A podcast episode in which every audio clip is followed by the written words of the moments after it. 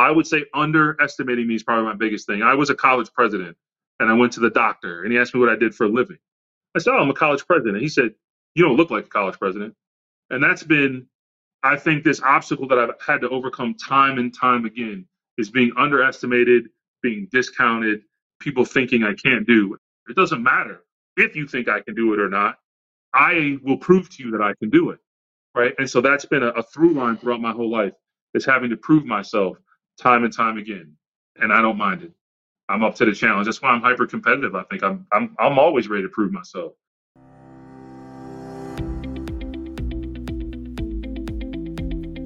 Welcome to Running is Cheaper Than Therapy podcast. I am your host, Dr. Weta L. Brown. I inspire and promote movement.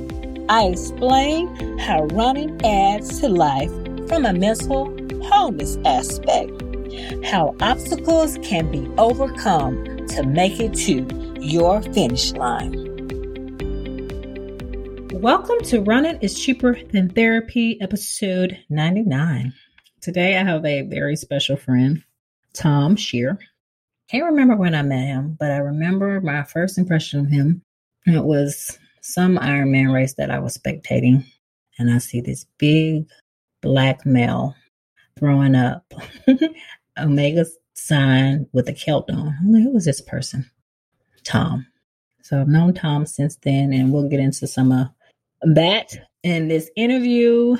But let me give you a little history about Tom.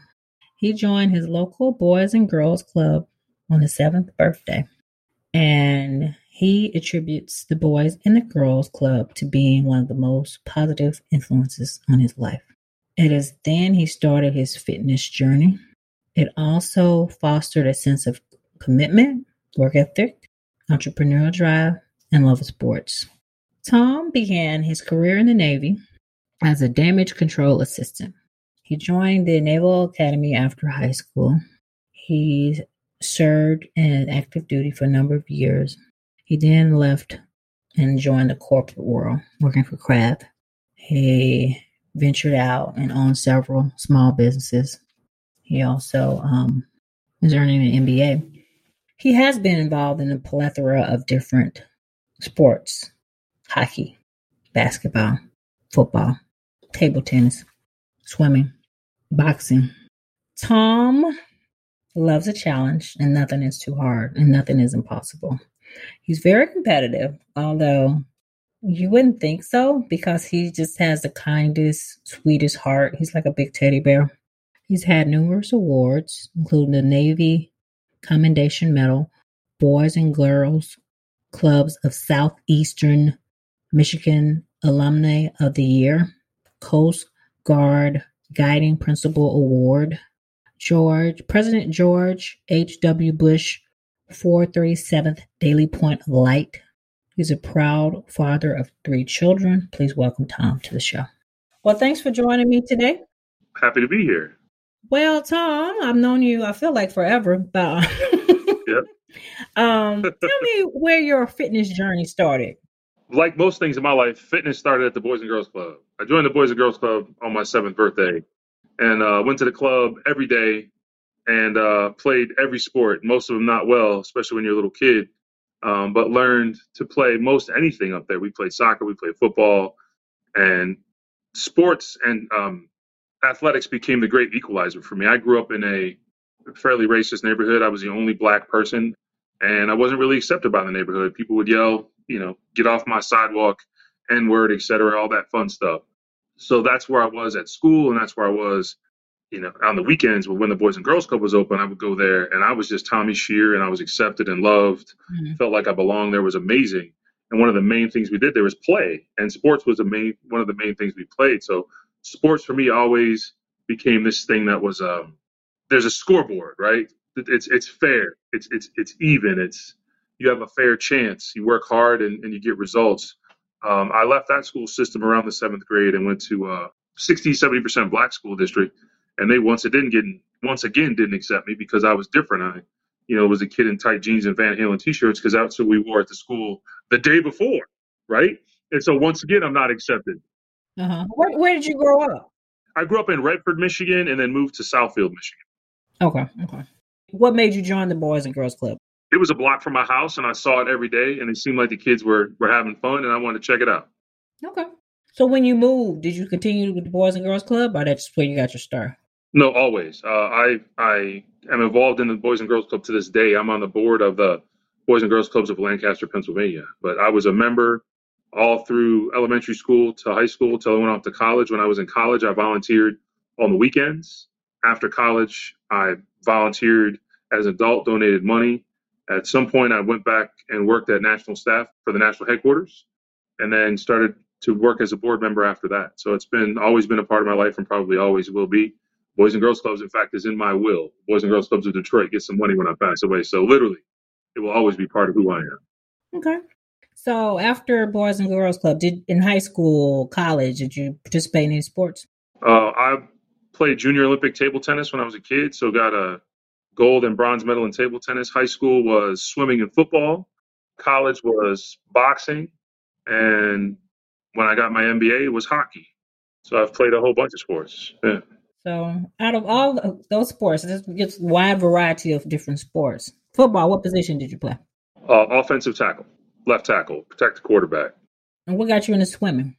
You know, I just like swimming. I like being in the water. And my sophomore year, I said, man, I'm going to join the swim team. And then. Um, did you know how to swim a little bit before? I mean, a little. Like I learned, I learned at Boys and Girls Club camp, right? I could get from one end of the pool to the others, like splashing around, but not well. Um, and the swim team, I learned how to swim really well. Well, that's good because I know a lot of African Americans don't really get much as far as the swim background. I know I did. Yeah, the captain, the captain of the swim team was a, a, black guy named Charles, who became my best friend. We had a lot of black dudes on the swim team, but we would go to swim meets, and it would be our team, and then the rest of the the league was all pretty much white guys. So we had almost the only black swimmers. Did you have a favorite stroke? Breaststroke. Love breaststroke. Love it. And hockey. How did you get involved in hockey? That's that's different too. Man, I grew up watching Hockey Night in Canada when I was a kid on my little black and white TV in Detroit. Um, always wanted to play hockey. We didn't have the money to play hockey when I was a kid. And uh, when I was looking for business schools, I said, man, I'm going to find a business school with a club hockey team. And I joined and learned to play hockey, played hockey every day at University of Michigan without fail, six, seven days a week. So, what inspired you to join the military? Did you join right after um, high school? You went to the Naval Academy. Yeah, I went to the Naval Academy. So I, I was a Sea Cadet, which is like a ROTC program, but not affiliated with a school. So we had uh, we had a YP, which is like a little yard patrol craft. Jimmy Carter actually served on the exact same YP that I, I was on as a kid. Um, I always have kind of an affinity for Jimmy Carter, and I hope he's he's doing well. I know he's uh, home right now and struggling a little bit. With that said, I was uh, so I was on the water since I was about 11, and I always loved the water. And I said, man, I'm going to join the military when I grow up. And then as I got a little older, I said, well, I'm going to join the the Navy. And as I got a little older, I said, I'm going to go to college. And then I said, man, I could go join the military and go to college by going to the Naval Academy. And so I pursued that. I got into the Naval Academy. I have a sense of duty and always want to give back. It goes back to, um, even if you want to take it back to sports, being a left tackle, I'm protected by man Darzell, our quarterback. I was blindside. When I played goalie, when I played hockey, I was a goalie, is protect the net. And um, there's always been kind of a protector in me. And so joining the military was defending and protecting other people. Even with um, the Boys and Girls Club and what I do now, I always describe myself as a defender of kids. I, I will always make sure the kids are okay. And uh, giving back to Boys and Girls Clubs helps me continue that sheepdog mentality of protecting others that I have. Well, thanks for your service. Absolutely. It was a blast. I'm wearing, I'm wearing camouflage today. We didn't wear camouflage in the Navy, but I mean, got my camouflage on today. How long were you in the um, Navy? At the Naval Academy from 90 to 95, and then active duty from 95 to 2001, and then reserves from 01 to 03. So, what attributes did you um, attribute from being in the military that you gained? Man, um, I am not a morning person, and the military forces you to be a morning person and forces you to do a lot of things outside your comfort zone. And so, yeah, sense of duty, serving others, a military mindset, this this operational, let's get it done, let's make things happen mindset, mission accomplishment, doing things with purpose. I got a lot of that from the military. Yeah, it, carries through to this day. So you have quite the impressive resume. Um, computer science degree from the Naval Academy, MBA, work for a lot of different companies, own a lot of different companies. How do you find time to do everything and then do your athletic endeavors as well? Maybe back to the military mindset. Um, I'm, I'm, clicking something over here. Uh, I keep everything on a spreadsheet and everything organized. My races, that's everything. Like organization, organization, organization. And some things get through. I try not to drop too many balls. I don't drop very many, but I, I make sure that I have good general managers in place. Mike and Justin are awesome. They help me run my businesses. Um, and generally just staying focused on on the main thing. I can't tell you who was on the latest episode episode of the Real Housewives of whatever.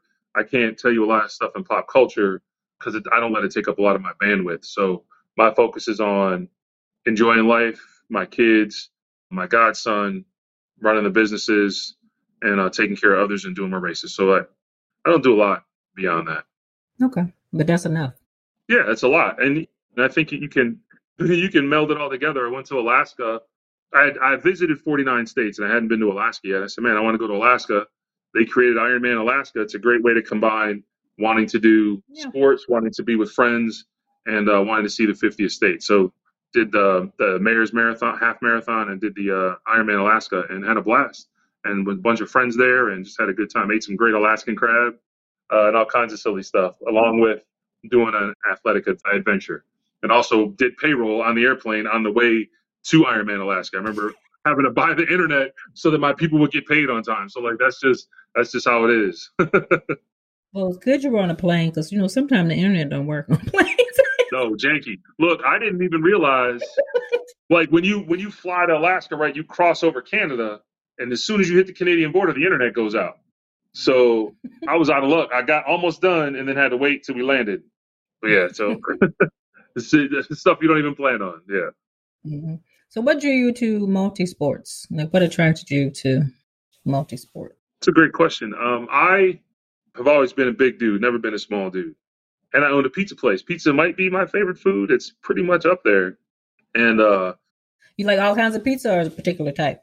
Detroit style square pizza, uh, eight corner pizza. It's the best. Nice crunchy crust, spicy sauce. Yeah, that's the best. So I owned the pizza place and I got up to 350 pounds. I said, man, I need to get back in shape. Now, when I was a kid, around age 12, 13, something like that, I saw the Iron Man on TV. I said, man, I'm gonna do that one day. And so in 2005, I said, man, let me let me get back in shape. Let me do a triathlon. And I and I did. And to rewind just a little bit, I, I, I had a girlfriend at the time who always used to do the Peachtree Road Race. Okay. And she said, let's do the Peachtree. So I signed up for it and did it in 2005 with her and that was the hardest thing I've ever done in my life. And I was an All American in this and this and this and this, and have since done 30 Ironman triathlons.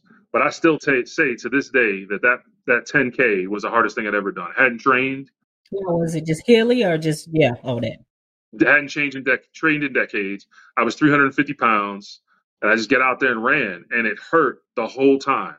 And I was in I was in horrible pain the following. Like I couldn't move, I couldn't pick my legs up. It was horrible. It was the hardest thing I've ever done. But I said, but but I did it. I said I'm going to keep doing it. And so I started uh, dieting and eating a lot better. Um, I slowly started dropping weight, and then I jumped in the pool January 1st and started swimming every day and and signed up for the Revenge of the Red Hills Triathlon in uh, Tallahassee. Okay, what's what distance is that? That's just a sprint, a little sprint. Um, it's my favorite sprint, and I go back and do it whenever I can. In Tallahassee. Yes, ma'am, in Tallahassee. I signed up for a sprint and then did a bunch of races in between that one and the season ender, which was a half Ironman. And I said, man, if I get this half Ironman done, I'm gonna sign up for a full Ironman. Which half was that one?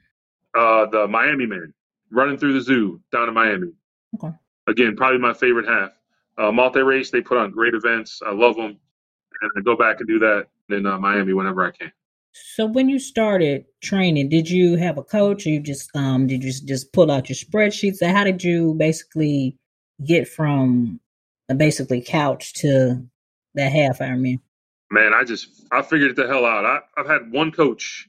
I qualified for Ironman Kona in 2018 and uh, hired a coach to get me from July to October through the race. And that's the only time I really used a coach. Great guy.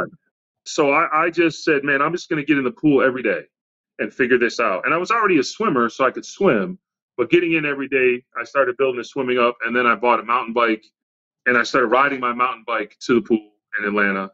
And then um, I started running every night with my dog in the golf course that was by my house. So maybe my dog Yoshi, my main man, was my coach. Uh, whenever we would run, if I stopped running, he would turn around and start barking at me Okay. if I slowed down because he was having so much fun. So uh, maybe we could say Yoshi was my coach, but that's that's a true story. We'd be running, and if he, he would turn around, "Arr, arr," I'm like, man, I'm coming, man, golly. so that was my dude. So maybe Yoshi was my coach there for a while.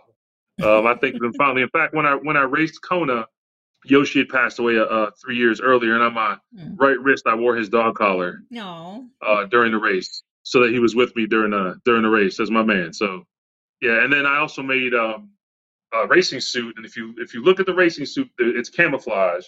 But if you look real close, some of the camouflage dots are actually silhouettes of my dog Yoshi. So he's on the he was even on the racing uniform that I wore. Yeah, my dude, man. Love Yoshi. Your first half. What year was that? Uh, 2006. And you said after that you said you were going to do a full. Yep. And what was your first full? My first full was Ironman Wisconsin. So how was that? That was a hard one to be a first.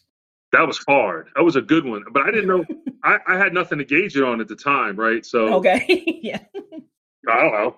It's just it's an right? Ironman. It's going to be hard, Yeah. right? So um, I ran. There was a guy named Frank Farrar who was a mayor of uh, governor of one of the Dakotas, mayor of one of the Dakotas, seventy eight year old some dude that did it, and I was running with him for a while. He was going, but the the the people all throughout the race made it enjoyable, but it was still very very painful. I used to have really really bad foot problems. I would lose the bottom of my foot at every race, like it's really bad. Um, I lose the whole bottom of my foot just from my weight and the blisters and all this stuff. So it was hard for that reason. You run up that helix at Wisconsin. Like, why have us run up a parking lot helix? It's Yeah. ridiculous. yeah. Um, it's just stupid. We're, we're riding. I'm a big dude, so you, you you carry yourself up a hill on a bike, and then you go down. You think you get all this momentum and you're gonna fly. Except at the bottom of every hill in Wisconsin is a left turn and some hay bales. So you gotta hit the brakes. Like, yeah. It was torture. It's like, what are we doing? So that's all I knew. That was an Ironman, and so um, I did that. My second one was a couple months later in Florida, and uh, it was perfectly flat and all that stuff. And that was actually my PR, so that was a good one. But it was really, really hot. So what made you go from Ironman Wisconsin to a couple months later doing another one? So I didn't know.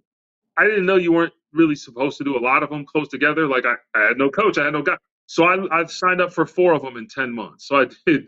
Okay. I did Wisconsin, Florida, Arizona in the spring, and then Lake Placid in July. So I actually did like four in about ten months. Wow. And I've done even worse stuff to my body since then. But at the time, I didn't know. I was like, I'm, I don't know, just sign up for all the races, and that's kind of always been my motto.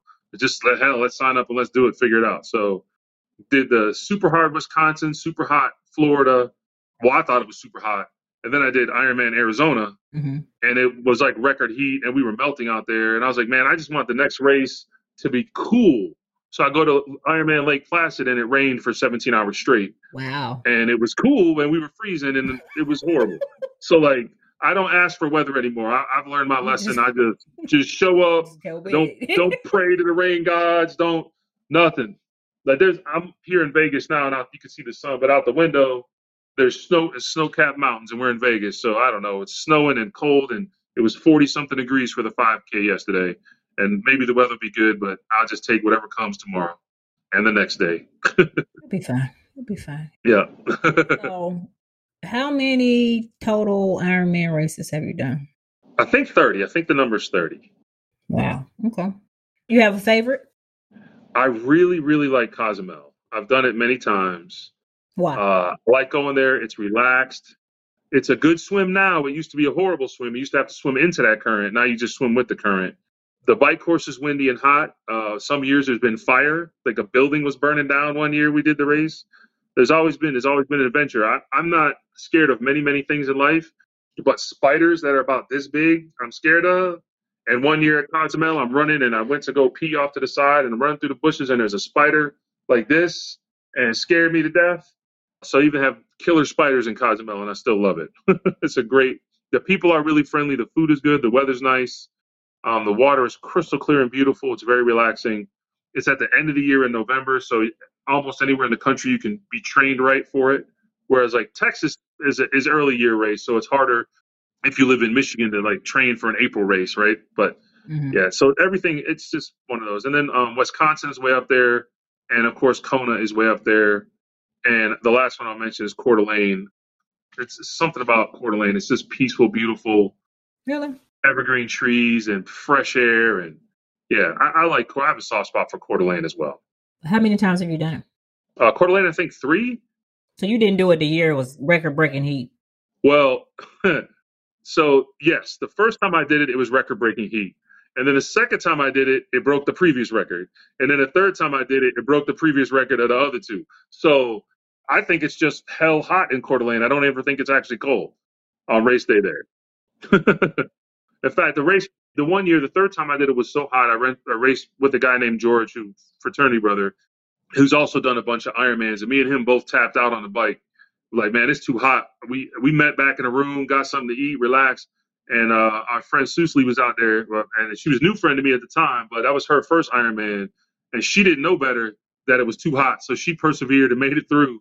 And she's a trooper, so sometimes I think ignorance is bliss in some of these Ironmans. If you don't know, That's true. just keep going. You don't you don't know that it's horribly record hot and you're about to die, and it's it's the worst thing ever in the world. You just go, ah, well, this must just be what it's like, and you keep going. Do you have a worse race?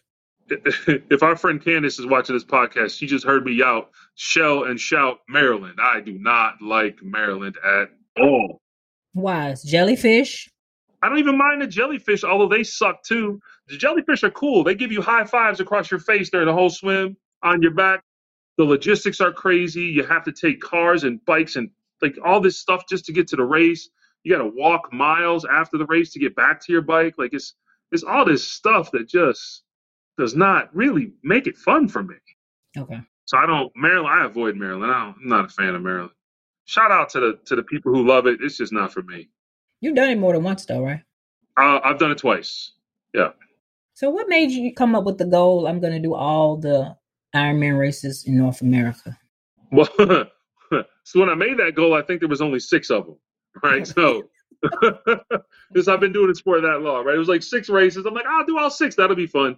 Again, to go back to like my unofficial motto of let's do all the races, that just seemed like something cool to do, to do all the ones in North America, including Kona. And that was my goal. And I said, I'm going to keep doing these until I go to Kona. Well, it took me 12 years to qualify for Kona. In those intervening 12 years, they've continued to add race after race after race. So I've done like New York, which is a one and done, Alaska, which is a one and done.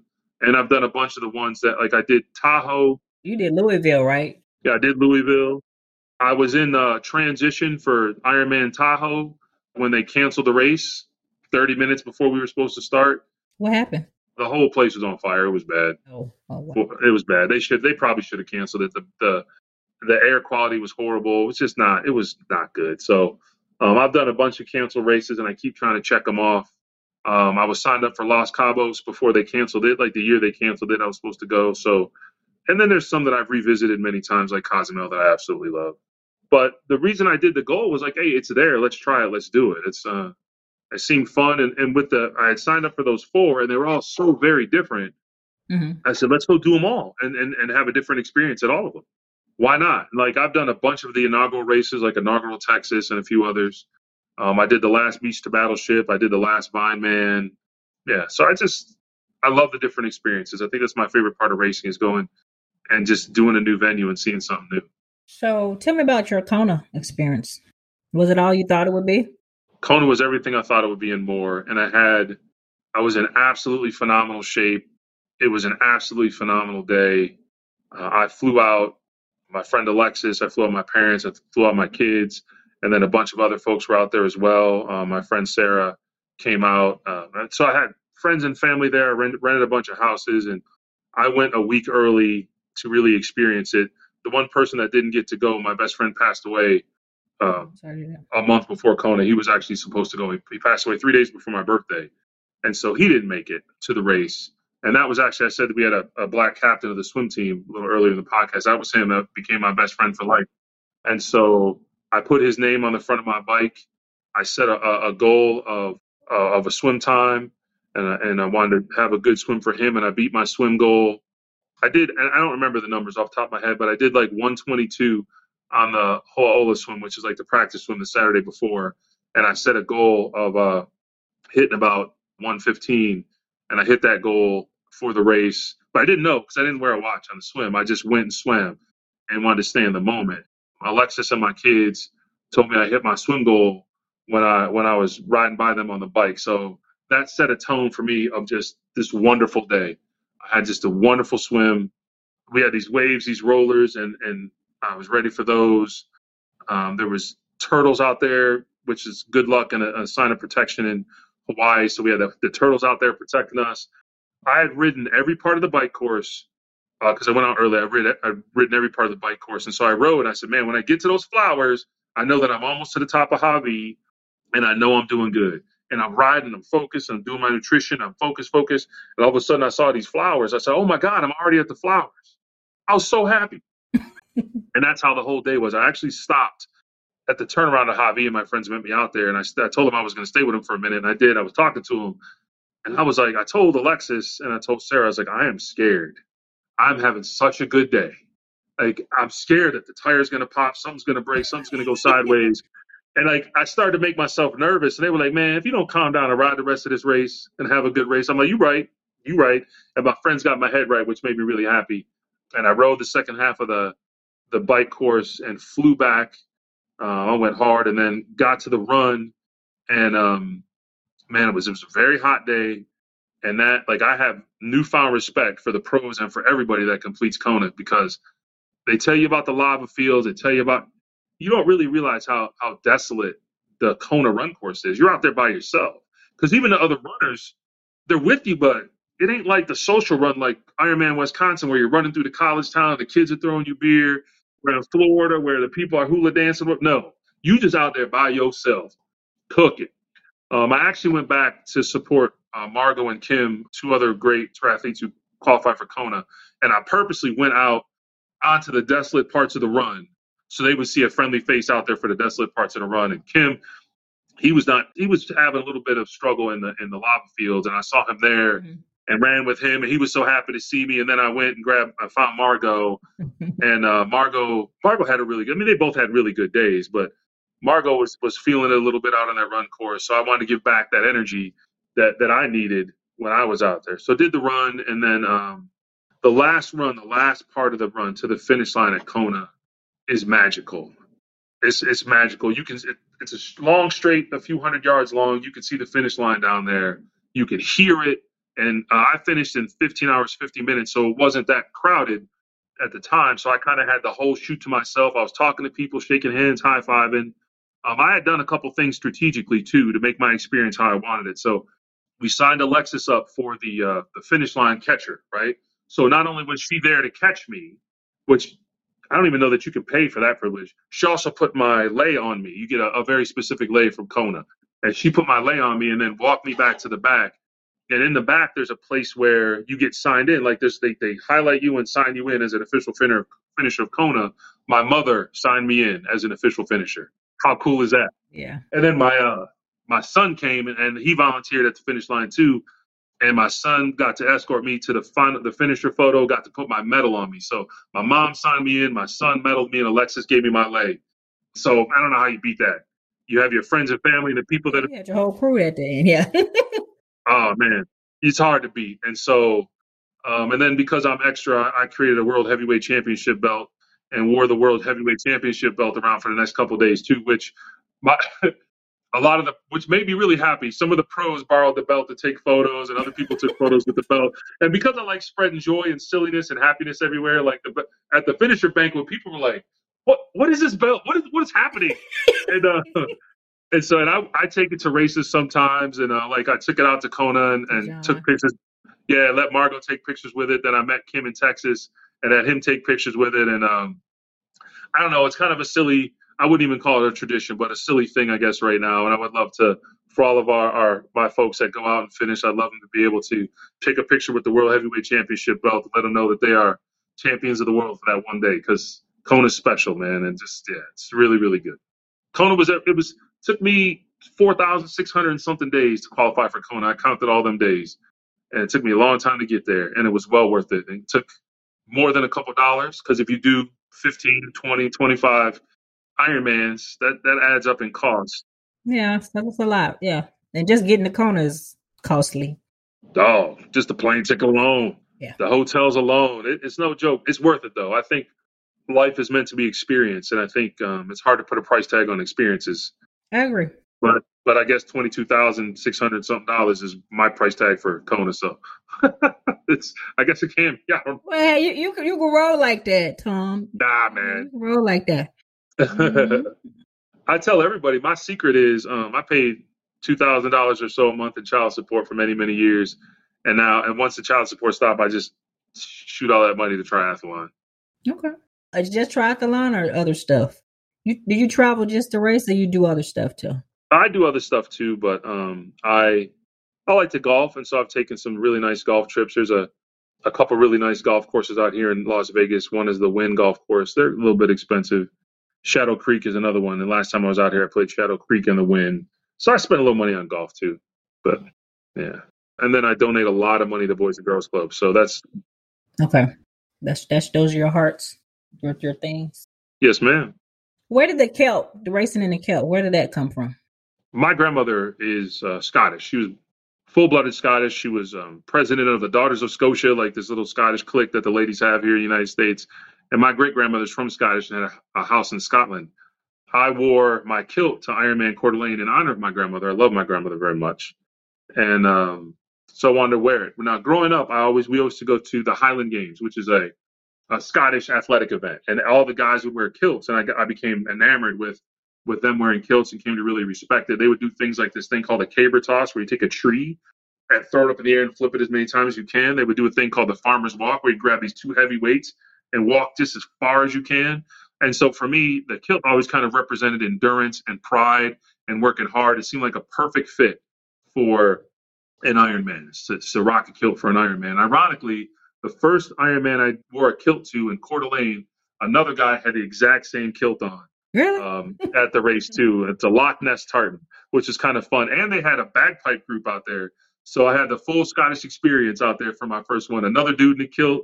It's the only other time I've seen anybody race in a kilt. Ironically, in all the years I've been racing in a kilt, as far as Ironman goes, there's a guy named Debo that um, he races uh, running races in a kilt. So shout out to him okay. okay. the other okay. big black dude in the kilt that I know about there.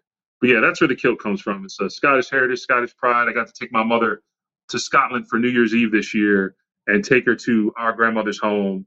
And we took pictures in front of it. And man, we both just felt at home and felt really at peace. And I could see where my family's love of water comes from. Uh, and, and I think it's genetic. I think we just love water. Okay. That's nice. To honor your grandmother. That's what lovely. Yeah. So last year when you turned 50, you had a seemingly insurmountable task, I thought, of 50 races. so what made you come up with that? So I started signing up for races like I always do. I, I- sign up a, a year ahead of time for a lot of races. I signed up for like 15 races or something. And uh, I was like, man, what am I doing for my 50th birthday? And I was like, man, let me look for a race for my 50th birthday. I could not find a race on my 50th birthday. I said, well, maybe I'll just do 50 races instead. Hmm. And uh, I just started signing up for everything. I, I signed up for a million zillion different races and uh, ended up doing 55 total races for the year from, was it three Ironmans, maybe more, maybe four Ironmans, a bunch of Ironmans, a bunch of triathlons, a bunch of marathons, um, a bunch of bit different distances. I raced like thir- I just just racing. I did like thirteen hundred and something miles for the year, and and really had a had a blast with it. Swimming for the year, so it was great. Yeah. so out of that, it was 50 races. One stick out above the others, or were they all just special? Oh man, um, there were some really hard ones. I, Ironman Waco. You know, I talked about the experience like not loving Maryland because of the hotels and everything, and the logistics are a pain in the butt. Ironman Waco, my hotel was about 100 yards from the finish line. I never had an experience like that. I was like, this is going to be the best day ever. And then we got out there, and we all were in a hurt locker all day, all day. But I actually went live from Ironman uh, Waco during the run when I decided to drop out, and this the support and the love of everybody in in my moment, which is probably one of my harder races of the year, was is one of my favorite memories of all the messages. And then I got to see Candace and Kendrick finish the race, and they they did well, and so celebrate for them and all that. So that was probably one of the more interesting ones. There was a lot of good races throughout the year. Um, going to Alaska to do the mayor's half marathon was a highlight. The the team takedown was there, so there was. This got to be the most black people that have ever been in Alaska at once. Was when Team Takedown was at that race. Like it was, it was something to see, and so that experience was really cool. I got to meet a bunch of people I had, hadn't met in person, but knew through the, you know, the, the social media community. Um, that was a really, really good one. I raced all the, I raced for Team Rev Three, so doing all the Rev Three races was great. Uh, I'm a huge. I'll give you a silly one. I'm a huge Batman fan, and so I signed up for the uh, Batman race at Six Flags. So I got the race wearing a Batman T-shirt, and I'm a big kid, so for me that was a, a really, really silly, fun memory. And then I also did the um, the Chicago Triple, which is uh, a triathlon I've done a few times. There are four triathlons in three days, whatever the heck it is, and uh, I always like doing the triple. Got to see a bunch of people there. Did my first international marathon, so I did the Paris Marathon, so that was another highlight. Got to see the Eiffel Tower for the first time did uh, Revenge of the Red Hills, which was the, the very first triathlon I did ever. I did it again that year. And I'd always wanted to do the Great Floridian because that's like this this Ironman that's or the full distance race that's been going on forever. And so got to do the the Great Floridian too, which has also been on my bucket list for a very long time. So yeah, a bunch of that stuff just came together and, and went really, really well and really, really enjoyed the year. I think the the secret to to doing 50 races in a year is doing things like the goofy where you do a 5K, then a 10K, then a half, then a full four days in a row. So you travel once, get four races in, you're sore as heck, but uh, it's worth it. I, so I did a lot of back to back races, two or three races in a weekend. I think that's the only way I could have possibly survived doing all that. Just like this weekend, I did a 5K yesterday. I'm going to do a half marathon today. It's stuff like that that really helped. And it made the, the trips worth it. Yeah. And the triple challenge probably helped too, huh?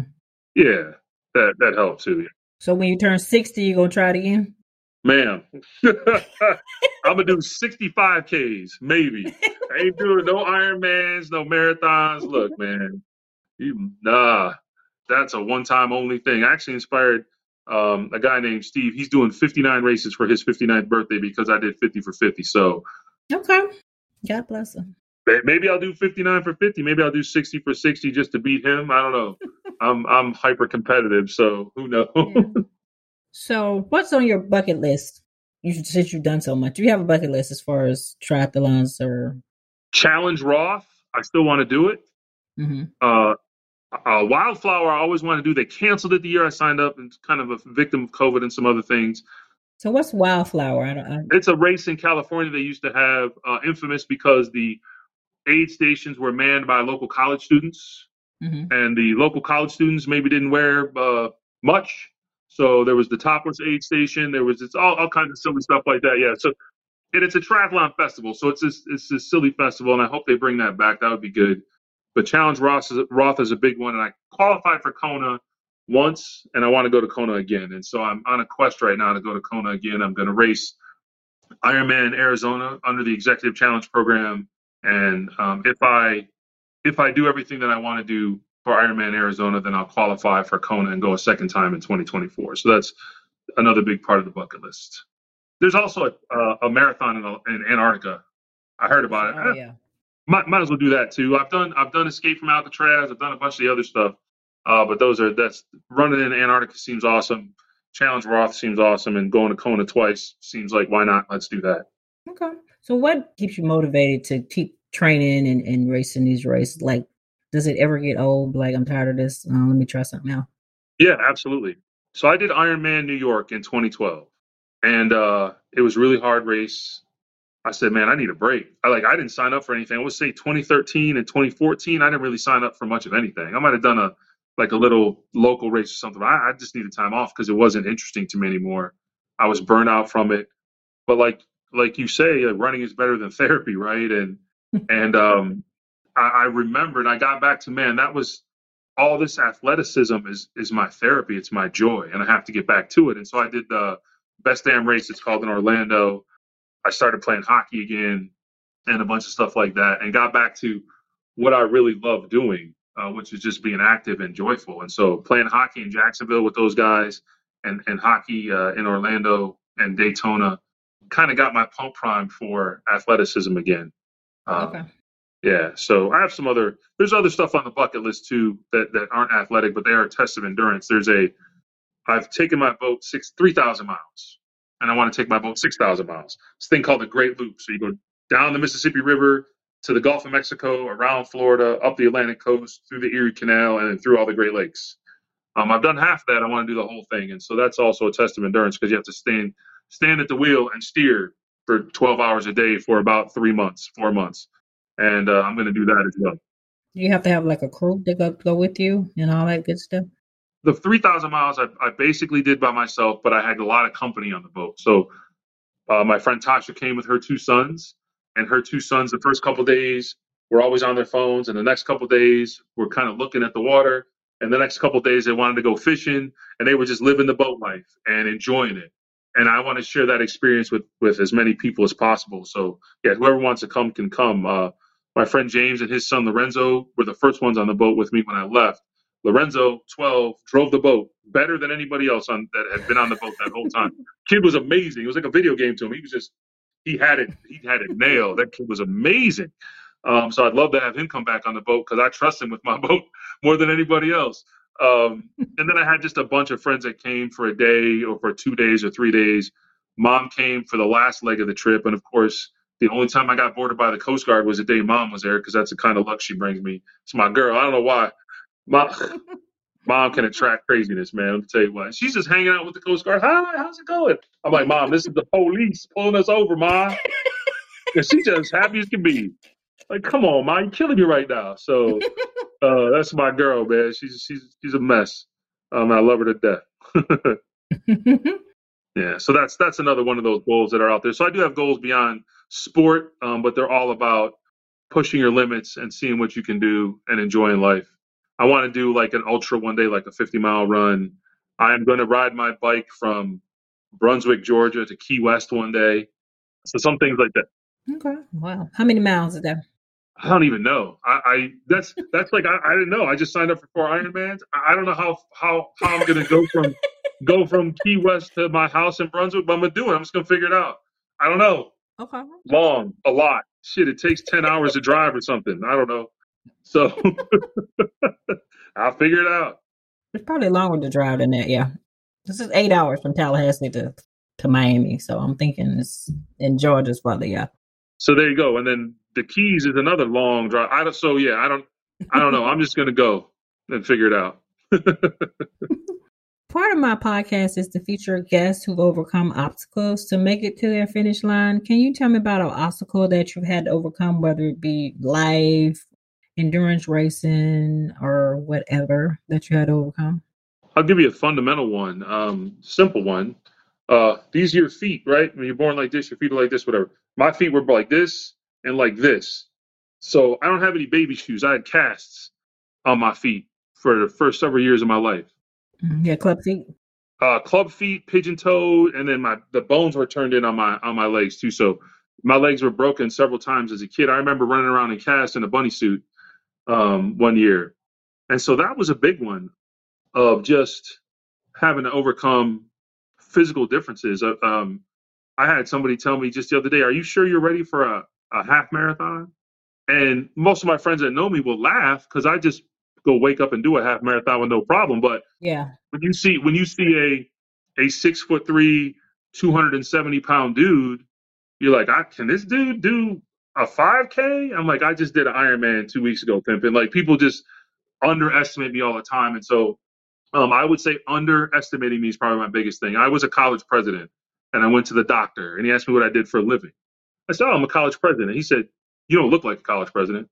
And that's been, I think, this obstacle that I've had to overcome time and time again is being underestimated, being discounted, people thinking I can't do. And again, to go back to the beginning, one of the things I talked about in the beginning of our podcast was I love sport because it's a great equalizer. It doesn't matter if you think I can do it or not, I will prove to you that I can do it.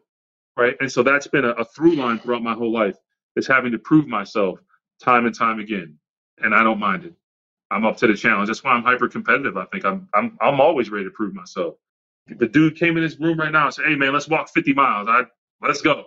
Like I'm up for a challenge. It don't matter what it is. I'm ready.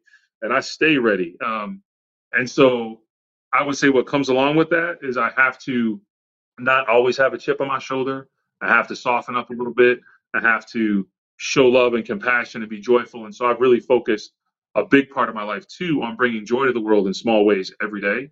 And so it's finding balance. So yeah, all of that kind of comes together in physical things to overcome, whether it's my weight or whatever, or the the way my feet were. Now I can't freaking see when I swim because I'm older and my we all need glasses, but I don't wear.